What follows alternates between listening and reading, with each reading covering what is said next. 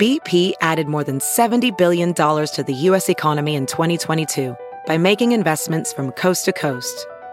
Investments like building charging hubs for fleets of electric buses in California and starting up new infrastructure in the Gulf of Mexico.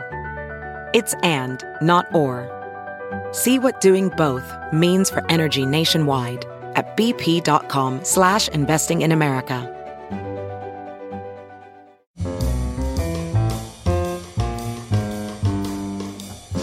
This is Merriam-Webster's Word of the Day podcast for Tuesday, March 3rd. Brought to you by the new Merriam-Webster's Advanced Learners English Dictionary, designed for students and teachers of English as a second language. Learn more at learnersdictionary.com. The word of the day for March 3rd is incarnadine, spelled I N C A R N A D I N E. Incarnadine is an adjective that means having the pinkish color of flesh. Or it can also mean simply red, especially blood red. Here's the word used in a sentence. Tavel wine is noted for its assertive fruit and magnificent, rich, and brilliant incarnadine color.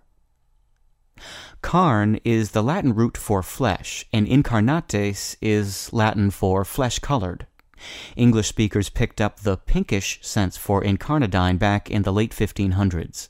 Since then, the adjective has come to refer to the dark red color of freshly cut, fleshy meat, as well as to the pinkish color of the outer skin of some humans.